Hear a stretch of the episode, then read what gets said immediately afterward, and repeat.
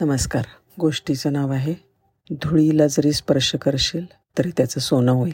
गुजरातच्या खंबायत इथल्या एका व्यावसायिकाच्या आयुष्यातली ही खरी घटना आहे. एका गावामध्ये एक सतशील गृहस्थ राहत असत. जेव्हा त्यांच्या मृत्यूची वेळ समीप आली तेव्हा त्यांनी आपल्या एकुलत्या एक मुलाला हाक मारली आणि म्हणाले धनपाल बेटा माझ्याकडे तुला द्यायला संपत्ती नाही.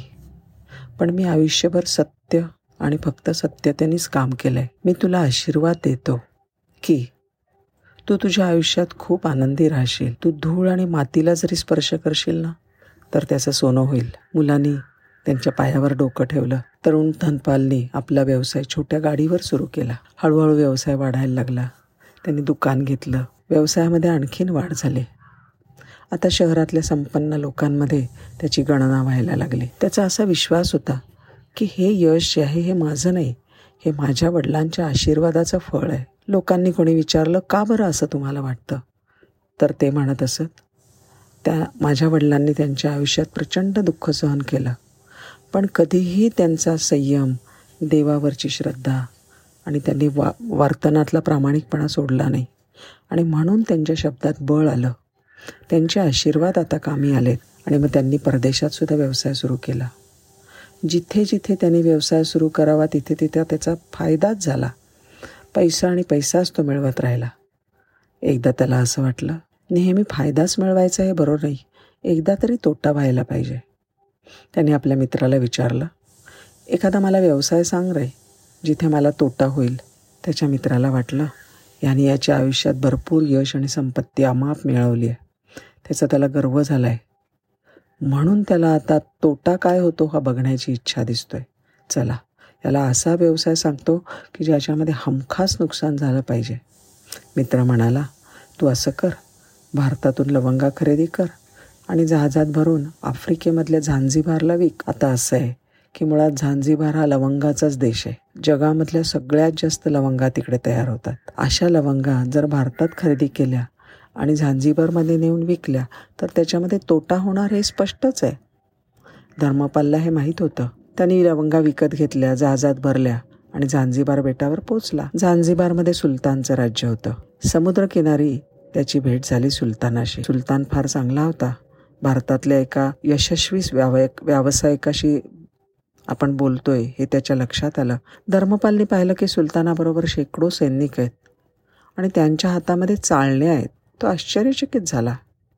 त्यांनी नम्रपणे सुलतानाला विचारलं आपल्या सैनिकाकडे चालण्या काय आहेत? सुलतान हसला आणि म्हणला असं आहे की आज सकाळी मी समुद्र किनाऱ्यावर फिरायला आलो होतो आणि त्यावेळेला माझ्या बोटातली अंगठी कुठेतरी पडली आहे. ही अंगठी कुठे पडली आहे वाळूमध्ये? ते काही मला माहीत नाही. ती सापडली नाही.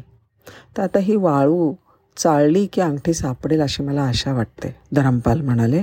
अंगठी खूप महाग आहे का? सुलतान म्हणले तसं नाही. ही अंगठी म्हणजे एका फकीराचा आशीर्वाद आहे. आणि माझा असा विश्वास आहे की माझी सल्तनत त्या फकीराच्या आशीर्वादामुळेच खूप सामर्थ्यवान आणि आनंदी आहे. म्हणून अर्थातच ही अंगठी माझ्यासाठी अत्यंत मूल्यवान आहे.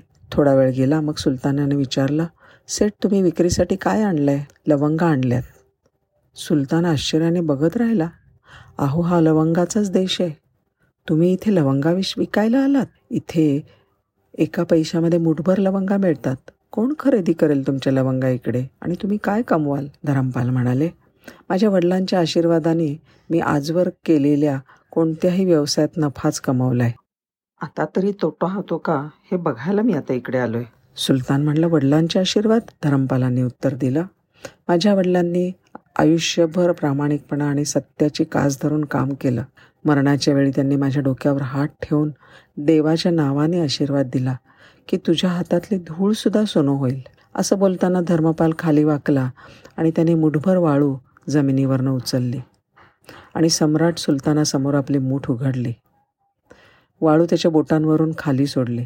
धरमपाल आणि सुलतान दोघांनाही आश्चर्य वाटलं. त्याच्या हातात सुलतानाची हरवलेली हिरेजडीत अंगठी होती. सुलतान अतिशय प्रसन्न झाला आणि त्याने धर्मपालला मिठी मारली आणि म्हणला मागा सेठ आज तुम्ही जे काही मागेल तेच मी तुम्हाला देईन. धर्मपाल म्हणला तुम्ही अनेक वर्ष जगावं आणि तुमचं राज्य आनंदी व्हावं. ह्या व्यतिरिक्त मला काही नको. सुलतान फार खुश झाले. म्हणले सेठ मी तुमचं सगळं सामान विकत घेतो आणि तुम्ही सांगाल ती किंमत देतो. लवंगांमध्ये तर धर्मपालला तोटा झाला नाहीच. पण शिवाय सुलतानाची मैत्री ही त्याच्यासाठी फार मोठी जमेची बाब झाली. हो की नाही? पुण्यवान वडीलदाऱ्यांच्या आशीर्वादासारखी दुसरी कोणतीही संपत्ती नाही हेच खरं. धन्यवाद.